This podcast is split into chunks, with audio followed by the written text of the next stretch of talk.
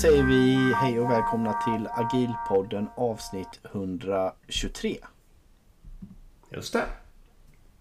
Idag har vi gäst som vi snart ska introducera. Eh, innan det ska vi ta och tacka våra sponsorer. Vi, vi har nu Agila Örebro med oss som sponsor också. Eh, Agila Örebro kommer hållas den 27 april med en spännande agenda, en hel dag nere i Örebro.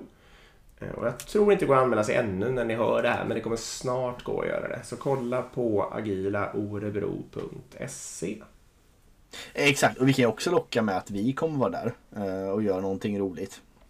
Just Och sen så tackar vi CRISP också som är med oss som vanligt. Eh, Fantastiskt bra kursutbud och bra konsulter. Så gå in på crisp.se och titta på utbudet. Eh, Och om ni anmäler er till någonting så ange gärna att det kommer från Agilpodden. Precis. Då säger vi samtidigt välkomna till, till vår gäst Marcus. Nu ska vi se om man uttalar det här då. Langré? La, Lagré. Lager? Mm. Langré. Lagré. Mm. Välkommen. Ja, tack så mycket. Tack så mycket. Vem är du?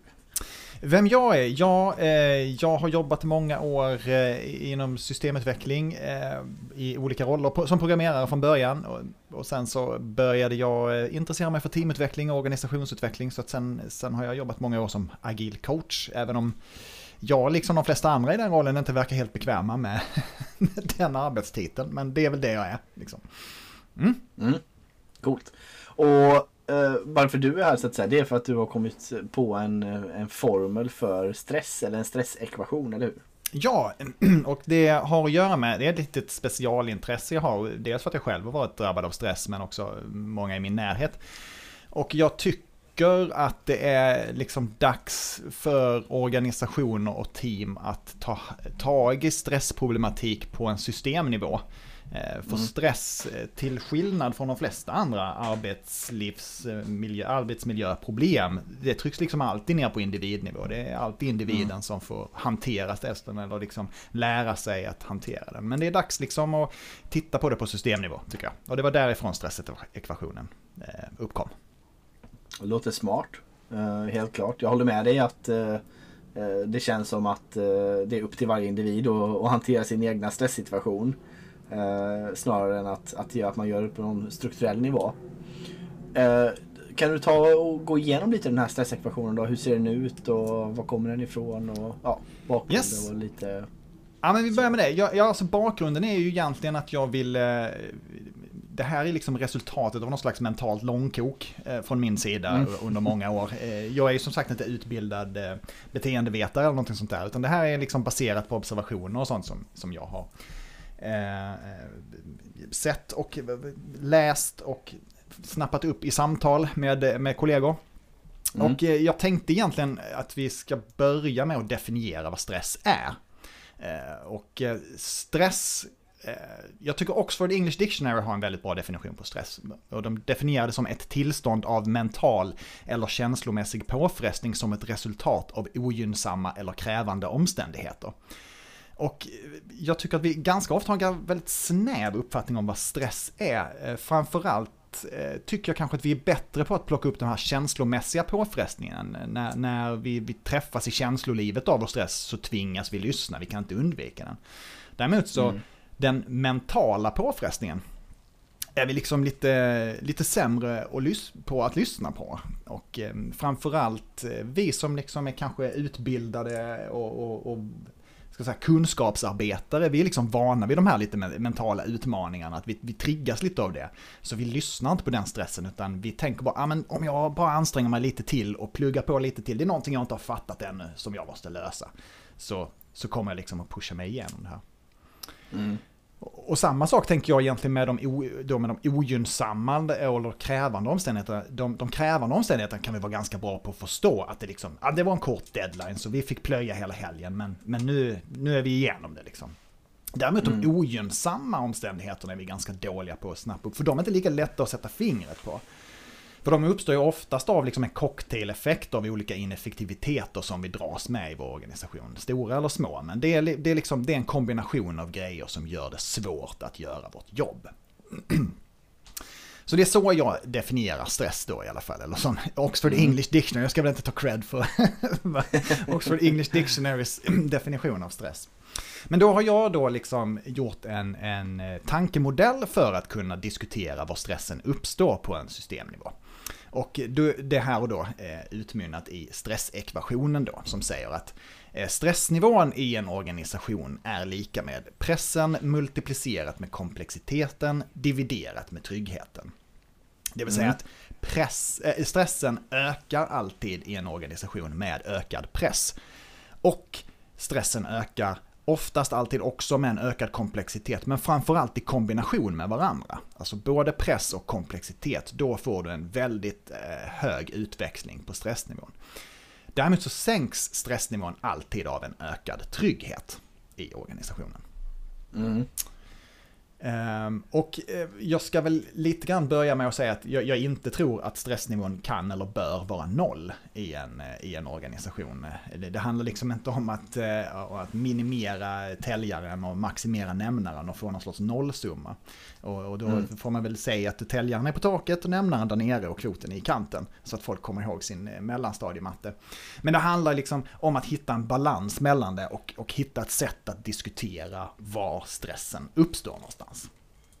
Ja, precis. Du är inte ute efter ett numeriskt värde i den här ekvationen egentligen, eller hur? Utan du, du Nej, ner förhållandet är... till varandra liksom. Mm. Man får vara försiktig när man presenterar den här för, för ingenjörer, för de vill ju ha en, en, en mm. matematiskt fungerande funktion och det här är inte det, utan det är en, en, en visualisering och en, diskussionsmodell. Kan man snarare kalla det. Ja. Jag får säga också bara, jag tror att det kan vara bra. Visst kan vi väl ta den här bilden och lägga den på våran Insta kanske? Ja, verkligen. Okay. Ja, så att om vi gör det strax efter uh, inspelningen nu, då kommer ni, om ni letar på våran Insta så kan ni sitta och titta på den när ni lyssnar ifall att ni har möjlighet till det. Jag tror det är lättare att hänga med då. Ja, det, den, den, det underlättar att se den. Vi har ja. den framför oss och det, det underlättar Exakt. helt klart. Exakt. Nej men precis tillbaka lite till det här då som du sa med vi är inte ute efter noll här för vi vet ju samtidigt då att viss press och viss, alltså viss komplexitet vill du ha så att säga. För har du inte det så kan det ju handla om att du ska måla liksom, ja, samma vägg tusen gånger om bara. Liksom, och du har oändlig tid på det. Komplexiteten är noll och du har ingen press. Det skulle de flesta människor tycka var ganska tråkigt eh, att hålla på med. Ja, och har du ingen uh, press så brukar man inte ha någon större, alltså man har inget incitament att leverera.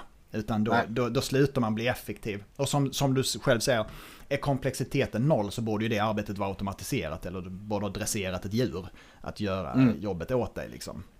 Och jag tror faktiskt, nu kanske man inte ska säga så riktigt, men jag tror faktiskt att har du också en oändlig trygghet, då har du inte heller så mycket incitament, utan då sitter du liksom en pina colada under ett parasoll och, och gör ingenting liksom. Mm. Så det inte handlar inte om heller dock, men... Nej, nej, det låter inte helt fel, men ur ett produktivitetsperspektiv så är det kanske inte optimalt. Nej, nej det, det, det, det kan jag köpa. Absolut. Mm, okej. Okay. Uh... Ja, okej okay, coolt. Och sen hur liksom, när vet man att det här blir för mycket då så att säga? När man vet att det blir för mycket, ja men det är ju om man, om man märker att det är stress i, i, stress i press i organisationen under lång tid och så här. Men, men vi kan väl, för att återknyta de här eh, eh, orden lite grann till, till mm. management-lingo som jag brukar säga.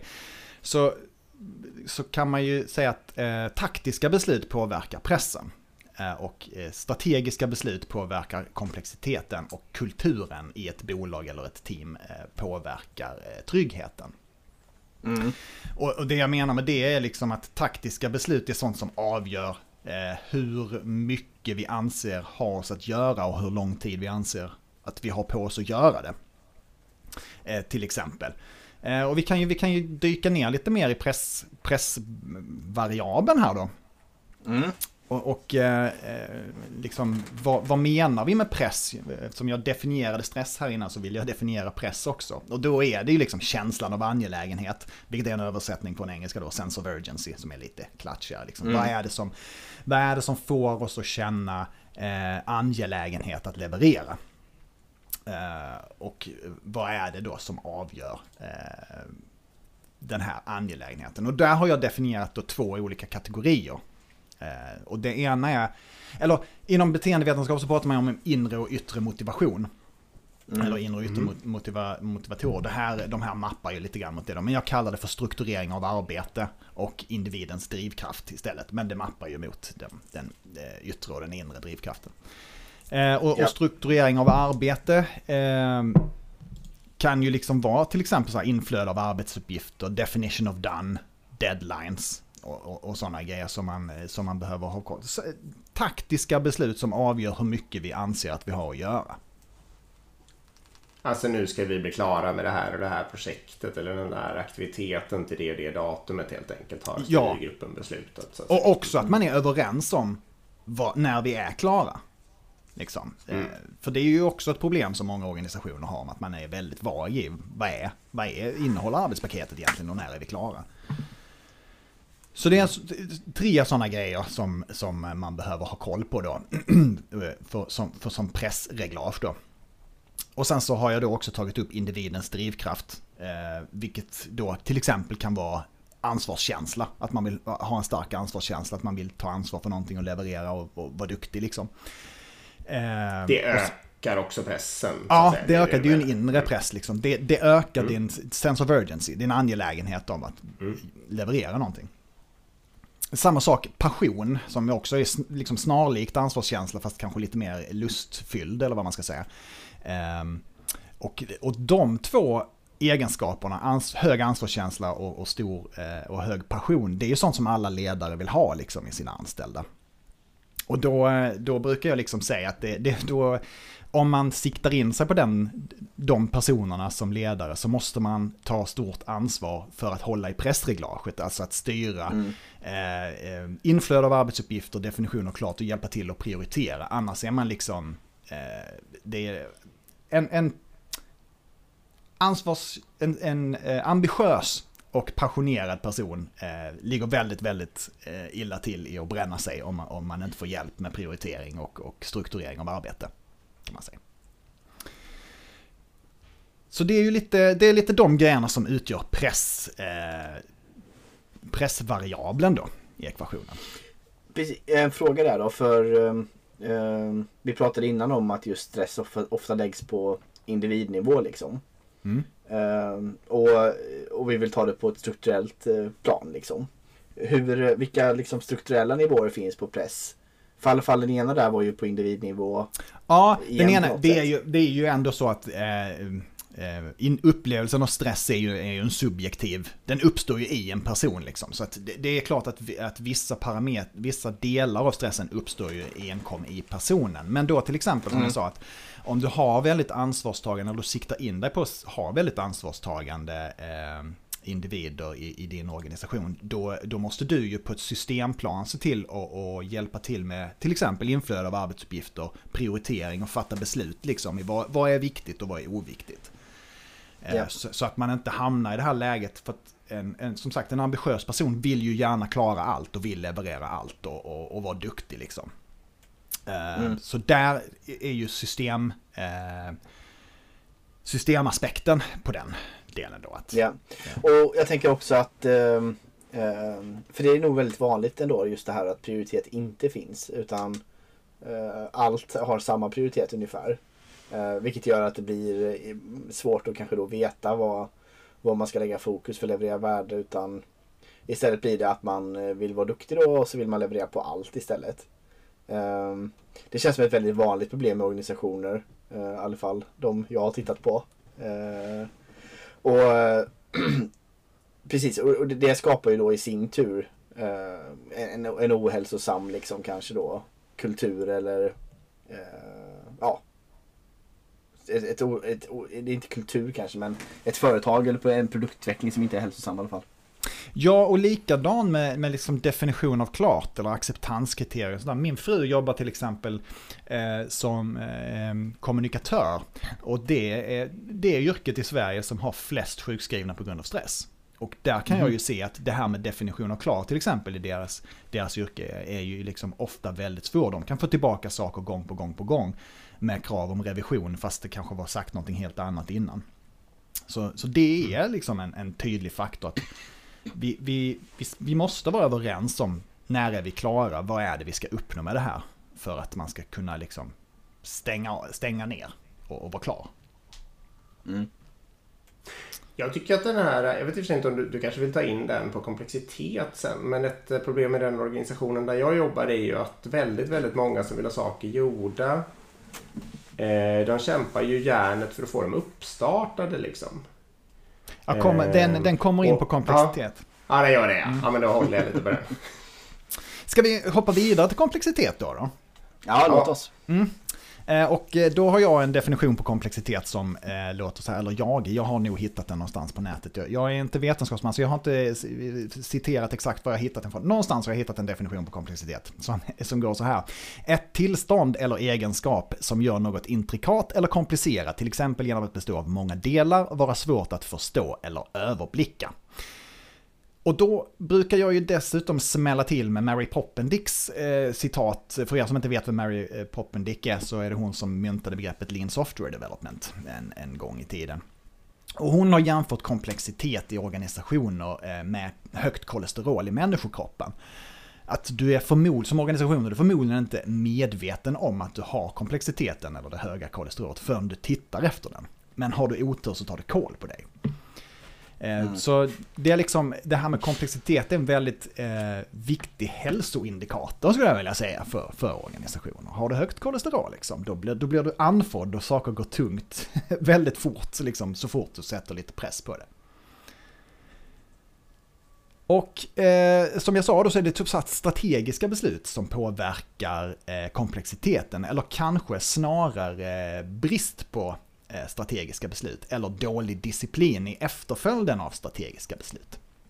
Alltså har du ingen, har du ingen ordentlig eh, teknisk strategi eller struntar dig i att följa den och så här liksom, till exempel.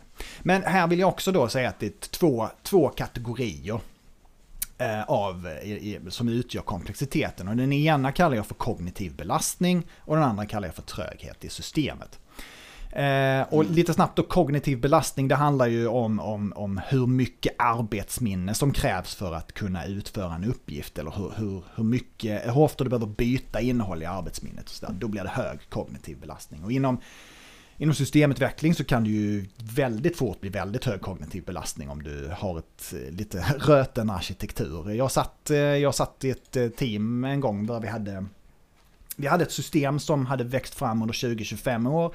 Det hade kommit in eh, folk och lagt till lite grejer och sen har de försvunnit. Och sen så, så att vi hade totalt 10 programmeringsspråk. 10 programspråk att hålla reda på i produkten.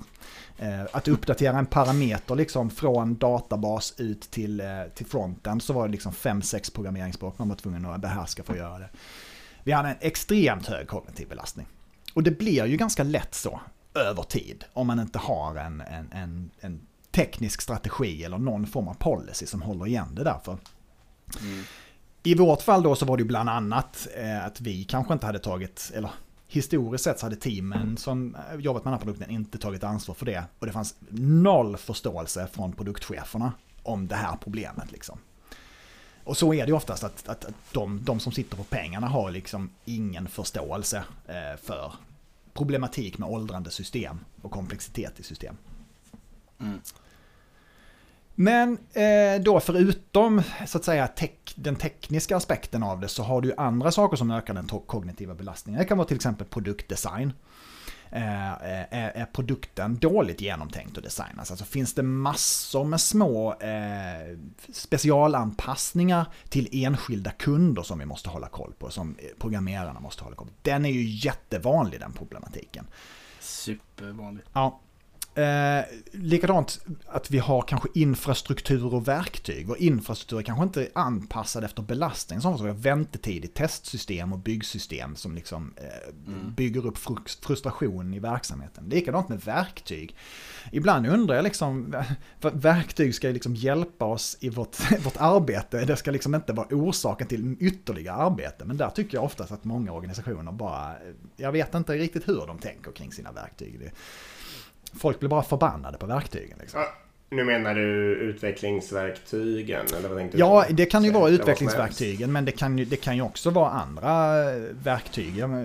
Som, jag vet inte vad jag Var hittar du dokumentation Ja. till exempel? Ja, ja, men det är ett Ja, bra okej, mm, exempel. Mm. Och sen så faktiskt kognitiv belastning så har jag skrivit i, i, i den här boken som jag skrivit om det här också att in, om inflöde av arbetsuppgifter igen. Därför att det, alltså har vi många ställen i vår organisation där arbete kan uppstå så har vi ju faktiskt en komplexitet i det också. Ehm, och återigen så, till exempel eh, min fru då ehm, jobbar som kommunikatör. Det kan ju springa in folk på hennes kontor när som helst och bara hugga henne. Bara, du fixar den här grejen på intranätet för det tar bara fem minuter.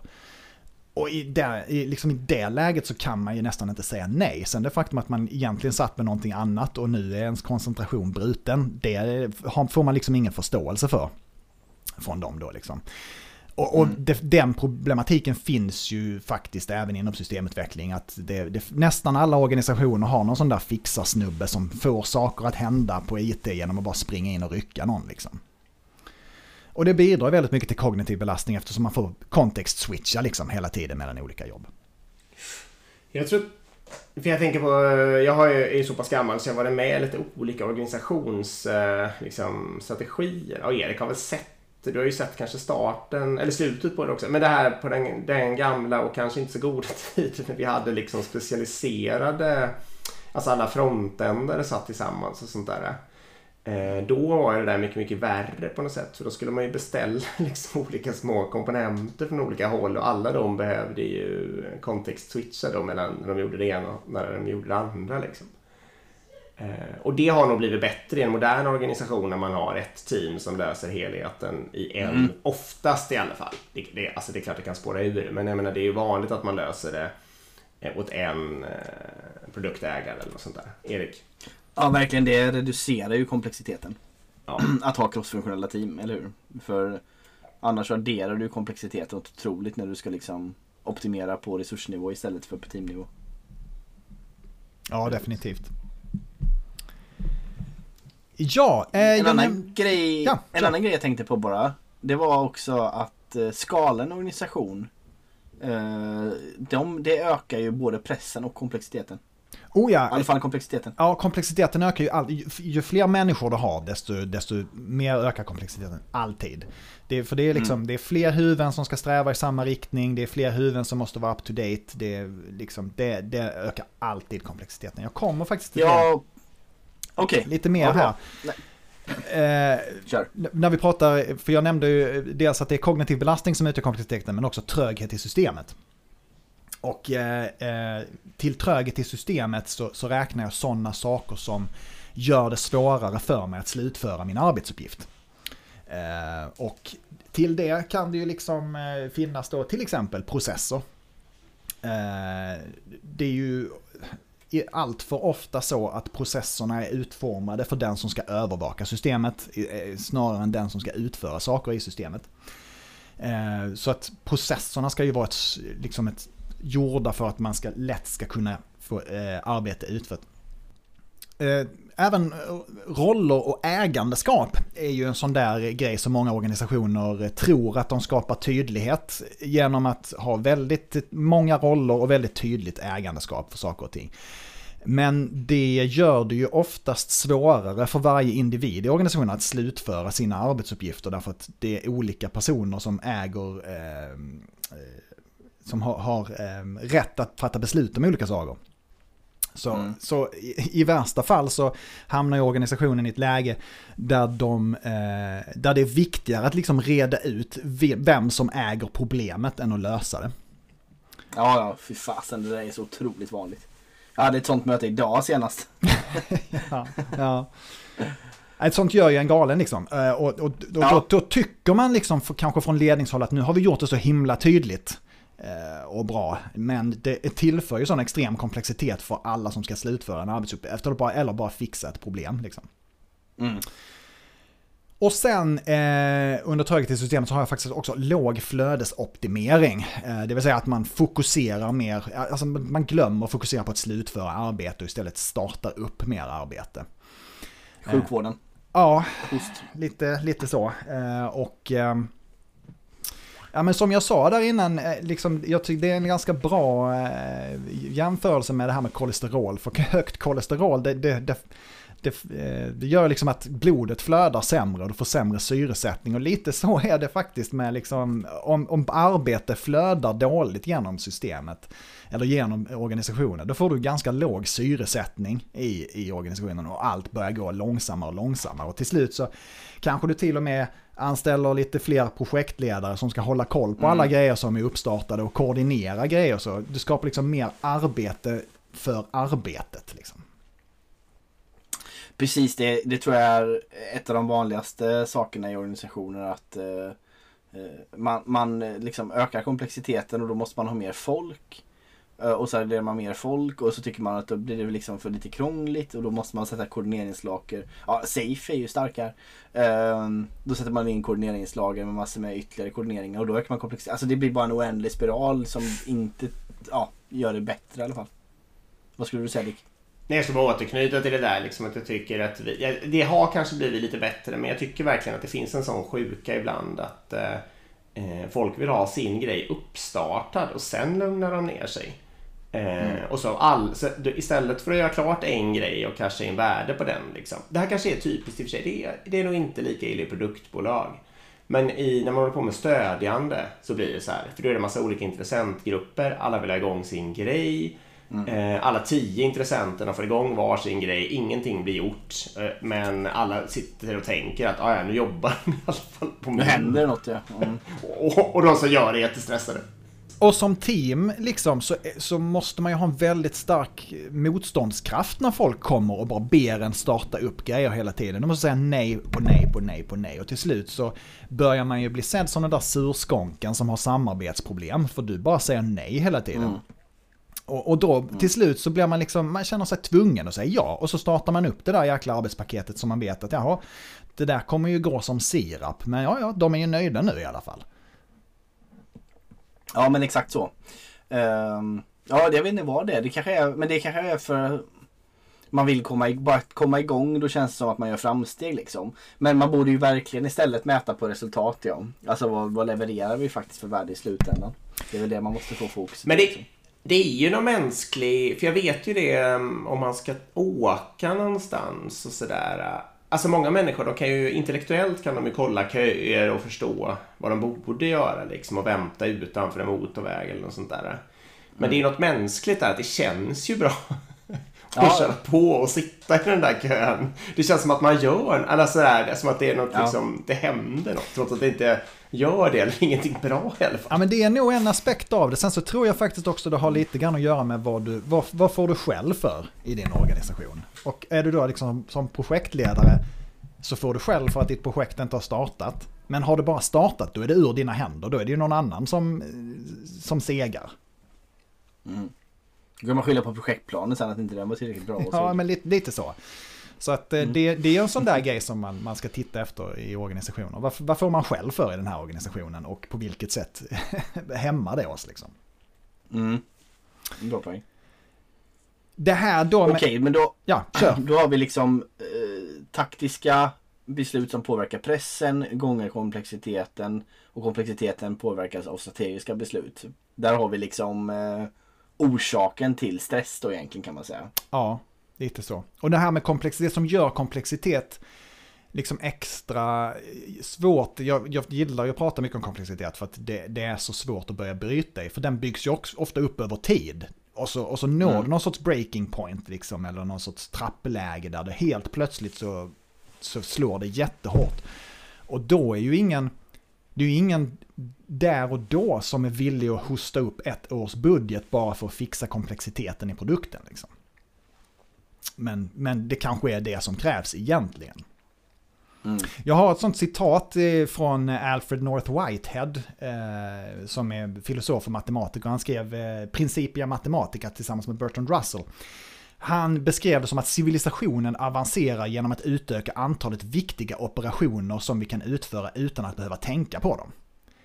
Och den där skulle jag ju vilja att fler organisationer hade som någon sorts mantra liksom.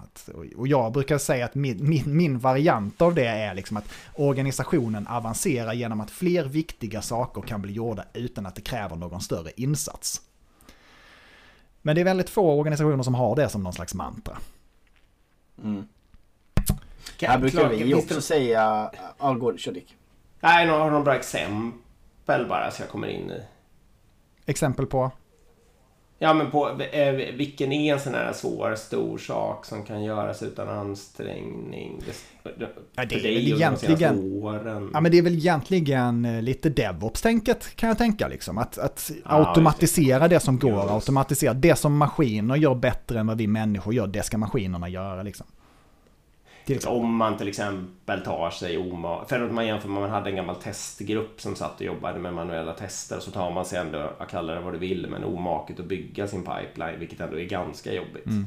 Då har man gjort ett exempel. Ja, mm, nej, men det, är- och det är ju väldigt smart. ju. Mm. Vi brukar Nej, prata lite om uh, Dick här att eh, vi, vi föreslår ju eh, liksom organisationer, produktorganisationer att inte nyutveckla på ett år. Alltså inte skapa en enda till feature på ett år. Och istället lägga tiden på att ett, mäta vilka saker de redan har byggt som används och inte används och sen bygga bort. Uh, och sen lägga resten av tiden på att automatisera och så vidare. För det du gör då är ju att du eh, sänker komplexiteten drastiskt liksom. Uh, vilket kommer vara väldigt gynnsamt.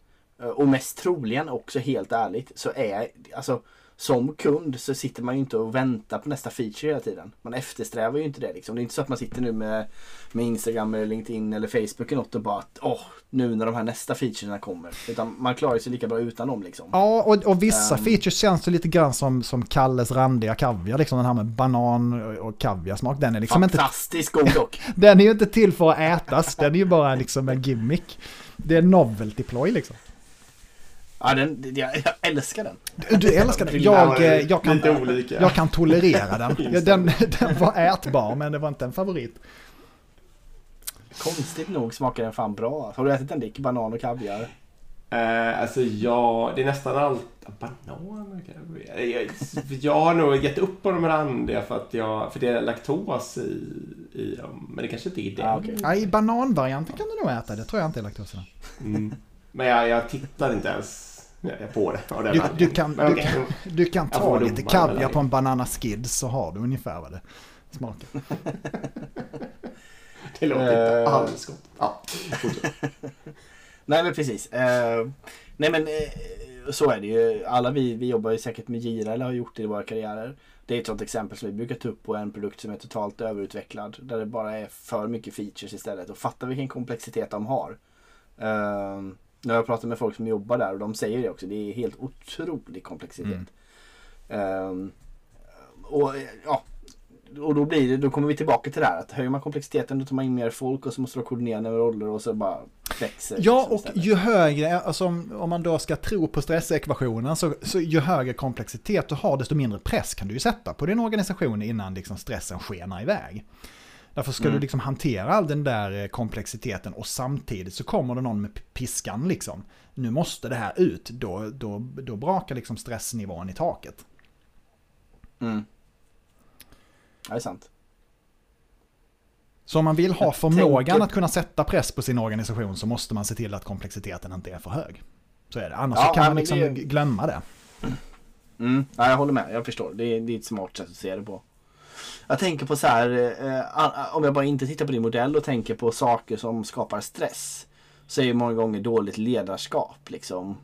Eh, Mm. Det skapar ju många gånger. Vad, vad, är det tryggheten som Det påverkas? är tryggheten. Vilken snygg link du gjorde där. Då kommer vi in på tryggheten. Eh, och trygghet då, den definierar jag som känslan av välmående och säkerhet av att inget dåligt kommer att hända. Att vara omhändertagen och skyddad. Och eh, jag brukar ju ta upp Googles Project Aristotle här. Som eh, att när de eh, gjorde en, en, en undersökning på typ 180 av sina team vad det, vad det var som var viktigast då.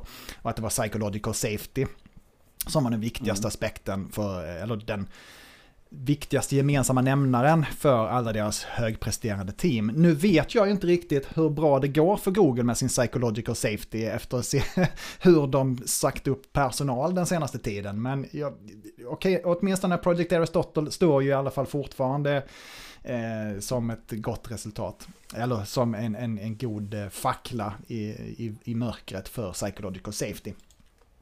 Mm. Och, psychological safety då, det är ju Amy Edmondson som har forskat på det och hon definierar det som eh, övertygelsen om att inget, eh, övertygelsen om att, inte, att man inte kommer bli straffad eller förödmjukad för att man är öppen med idéer, frågor, bekymmer eller misstag.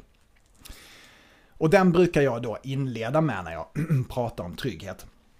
Men trygghet, i trygghet så ingår ju en massa annat också. Jag, jag brukar till exempel eh, ta upp anställningstrygghet eh, som en, en, en, en, viktig del ändå. Om du känner noll anställningstrygghet, då är det väldigt svårt. Då spelar liksom det här med psychological safety ingen större roll. Eh, kan du bli av med jobbet när som helst så vågar du ändå inte säga någonting.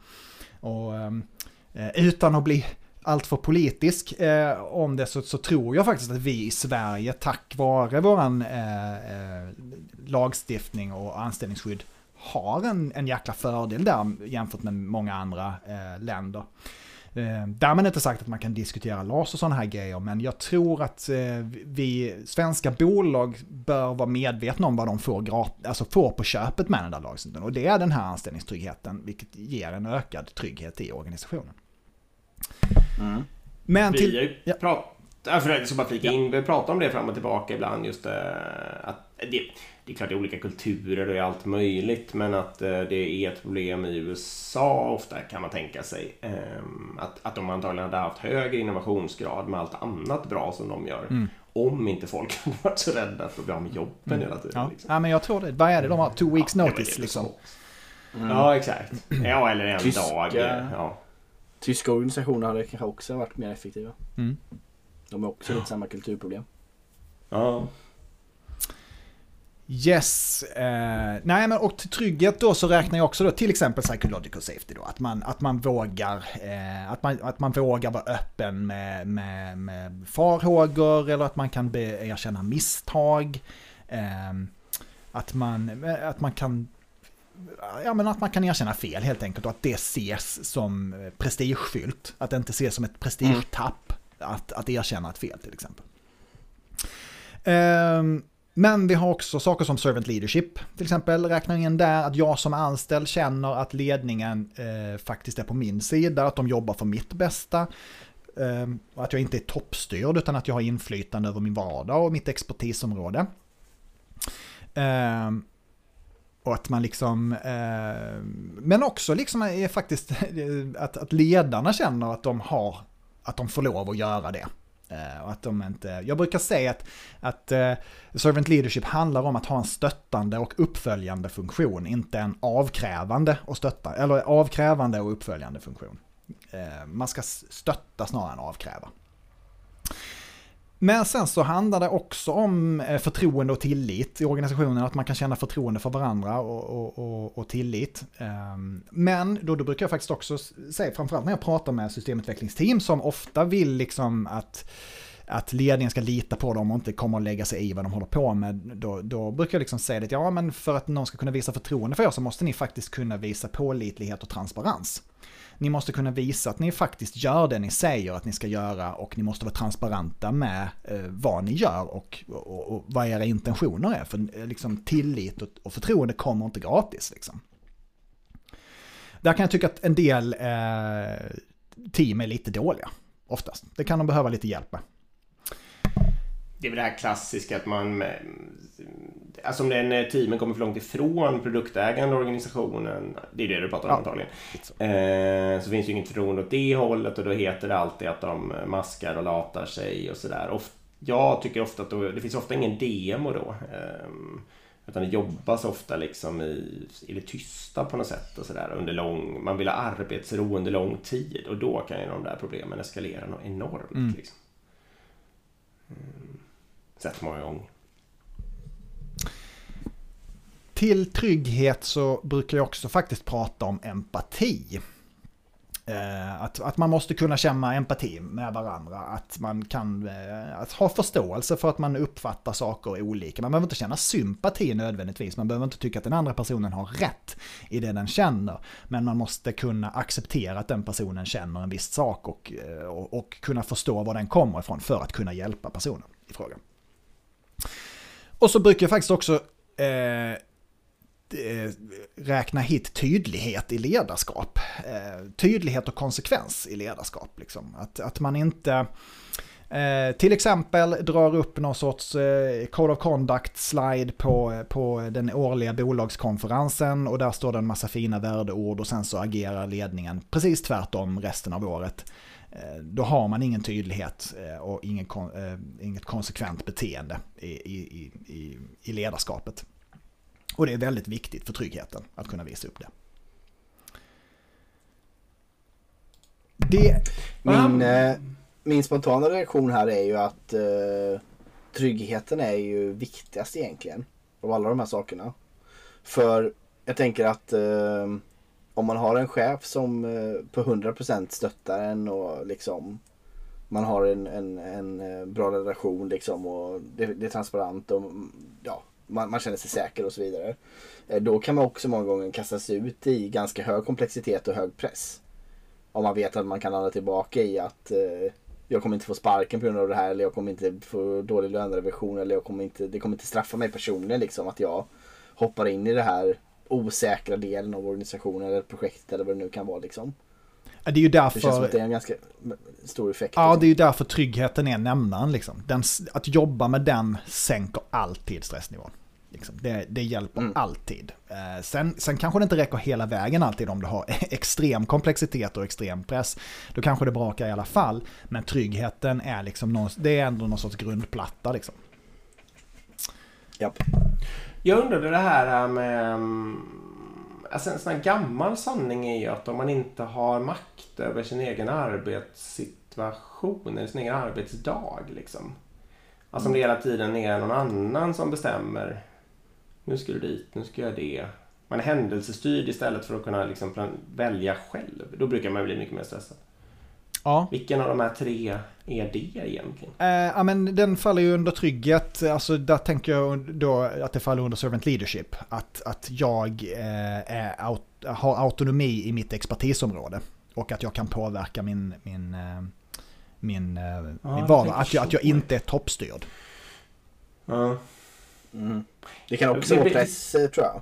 Mm. Ja, det, det kan... kan ju vara för jag precis, det kan ju också vara lite för att om man om man riggar arbetssituationen dumt, eller eh, och vissa arbeten är ju mer sådana till naturen givetvis, liksom att de är triggade av yttre, till exempel fysiska, alltså man är brandman eller något sånt där, alltså blir det mer att göra när det brinner och så vidare. Alltså mm. att man eh, Precis, men det är väl en kombination då kanske av yttre ja, och, och, och jag, Det är ju som sagt ingen, liksom. ingen eh, fullt fungerande matematisk eh, funktion. Så att man, man, kan ju lite grann, alltså man kan ju diskutera var, var saker faller. Man behöver inte ta ja, mig på orden, utan det, an, an, fyll på vad ni vill. Över att, en sak som jag till exempel har insett som jag faktiskt inte tog upp när jag skrev boken och det här, det är ju liksom att en sak som förändring slår på alla parametrar samtidigt för vissa. Alltså att mm. du, du, du kommer en förändring där du måste lära dig någonting nytt, då kan du känna en press för att du måste lära dig det. Förändringen innebär att saker och ting blir annorlunda än det du kan, då ökar komplexiteten för dig och du, du känner dig inte heller lika trygg när du inte vet exakt vad som händer. Liksom. Så att man ska inte se det som att allt jag, liksom, de exemplen jag har gett är hela sanningen, utan bara se det som ett sätt att strukturera och, och, och, och kunna diskutera ut, era egna utmaningar. Liksom. Jag känner lite att jag avslöjade mig som eh, stereotypen av någon slags ingenjör. som, vi, som vi varnade för i början. Mm. Ja, exakt. Ja, vi är ju det dessvärre. Men eh, precis, och det som jag tycker, det som vi, vi ska säga här också är ju då att kulturen påverkar tryggheten, eller hur? Ja. Precis som taktiska beslut påverkar pressen och strategiska beslut påverkar komplexiteten. Uh, och jag tänker då att, uh, att för att använda den här modellen då så som jag kanske skulle använda den skulle ju vara att till exempel med en ledningsgrupp eller med sin grupp eller sitt team eller vad det nu kan vara.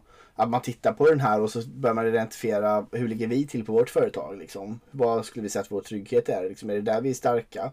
Eller är vi svaga på tryggheten men vi är ganska svaga på press och komplexitet också så att så man börjar hitta liksom sin, sin balans liksom i ekvationen och då, då kan man ju på så sätt ha det som en, ett hjälp kanske att identifiera förbättringsåtgärder eller smalna ner problemställningen. Ja, definitivt. Jag brukar ju, jag vet att det har varit lite diskussioner inom olika agila forum vad kultur är. Liksom. Och jag brukar, jag brukar eh, säga att den, eh, kulturen i ett bolag eller i ett team, det, väldigt kortfattat handlar det om hur, hur pratar vi med och om varandra. Det är liksom baseline på kultur. Eh, dels hur vi pratar med varandra liksom när vi står ögat mot öga, men också hur vi pratar om folk som inte är i rummet. Liksom. Mm. Erik, du hade ju någon, ehm, det är en snarlik, men det var väl så här att din organisationskultur definieras av det sämsta beteendet du eh, accepterar. Mm. Mm. Ja, men det är väl också en rätt så bra, bra klatschig definition på det. Ja, det var någon gammal det, sån. Mm, den är ju snarlik. Som sagt. Ja. Det som också gör att det här inte är en fullt fungerande matematisk eh, ekvation, eh, det, det, är ju det faktum att de här eh, parametrarna påverkar varandra.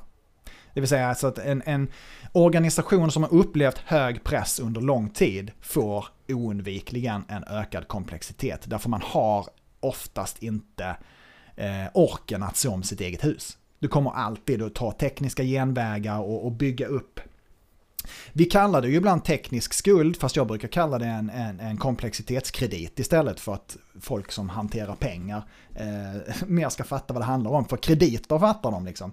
Eh, en kredit, har du tagit en kredit så måste du börja fundera på hur du ska betala av den där krediten.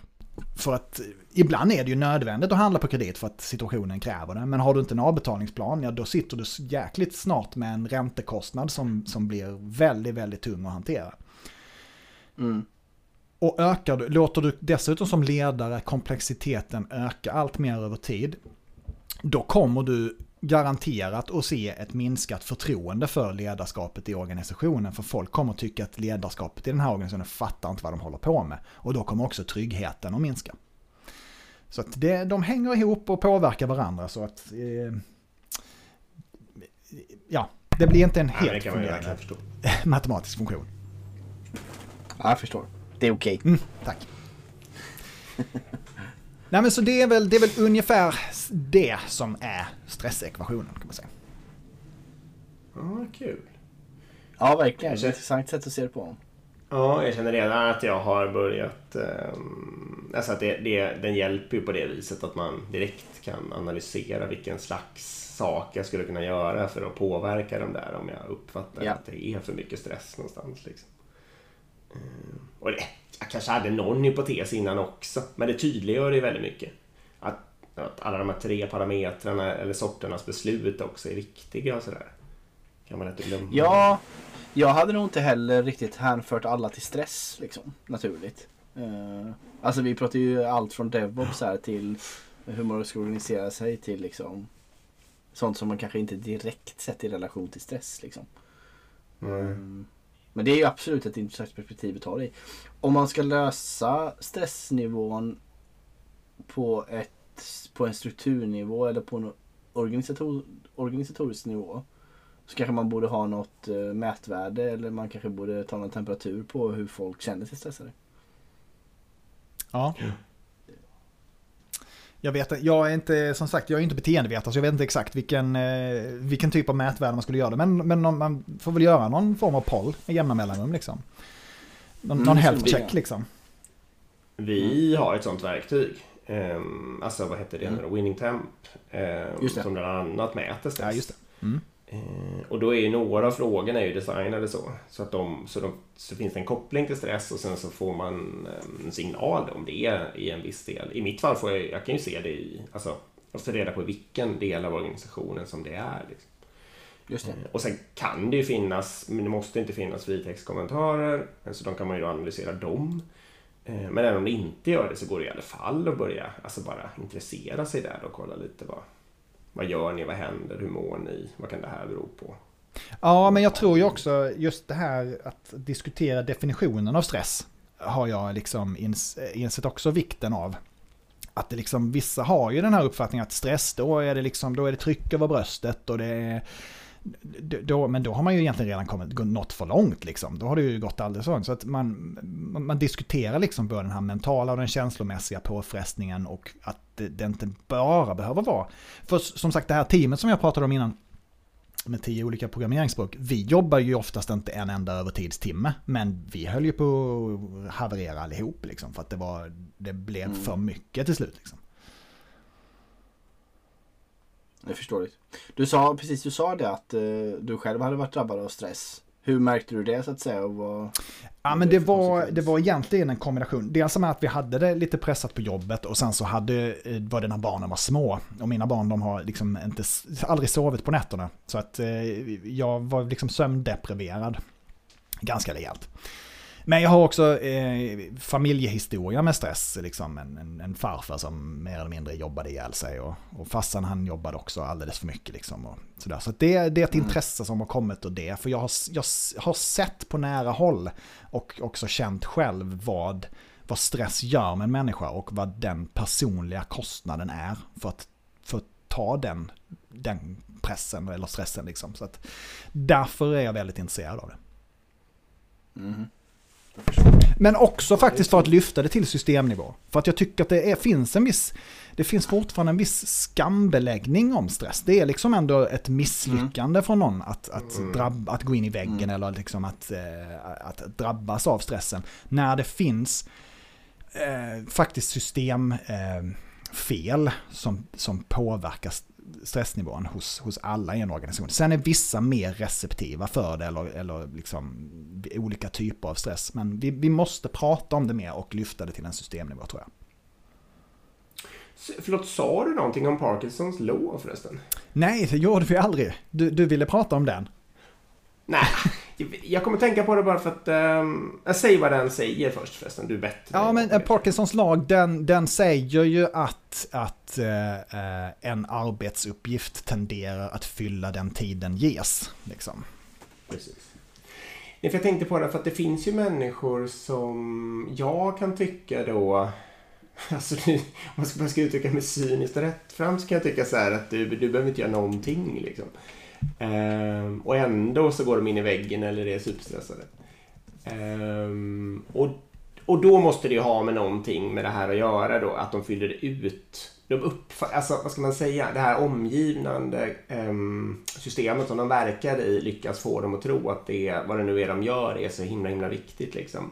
Och så fyller de upp det eh, och gör det dessutom lite för mycket då hela tiden på något sätt och blir stressade trots att det egentligen inte behöver hända särskilt mycket överhuvudtaget. Nej men det kan, ju, nej, men det kan ju också vara så att det är otydligt exakt när det är klart eller liksom vad det är som är förväntningarna. Det kan ju också vara så att det, det, man, Ja. man, liksom, det, man tycker att nej, men det, här, det, här, det här lilla kan väl inte vara allt som krävs av mig. Så bara blåser man upp det i huvudet Mm. och kör på liksom. Och jobbar och jobbar ja, tills det blir så mycket. Nej men det är väl antagligen så. Det är väl en kombination där av otydlighet och det här att fylla upp sin tid. Mm. Mm. Så, Okej, du nämnde också... Och- ja, ja, förlåt. säg. Kör Erik. Nej, jag skulle runda så kör först. Ja, jag skulle kanske också runda. Jag skulle säga, visst nämnde du att du skrivit en bok? Ja. Eh, och precis, berätta bara. Den, den hittar man på eh, markuslagré.se stressekvationen. Den finns också på Soundcloud inläst av författaren själv. Eh, om man hellre Ja. lyssnar på den i bilen till jobbet. Den är inte så lång, det tar typ en och en halv timme. Måste. Okej, coolt. Äh, men, eh, tusen tack då. Om man vill hitta dig som sagt, då, din hemsida finns och så antar jag att det finns på LinkedIn och så vidare Jajamän. också. Det gör jag. Mm. Marcus Coolt. Och Marcus stavar du med C? Yes, det gör Du jag. kanske har köpt bok. Ja, precis. Då tackar vi så mycket för att du kom och var med och berättade Mm. om det här. Och sen så tar vi också och tackar CRISP för att ni är med oss.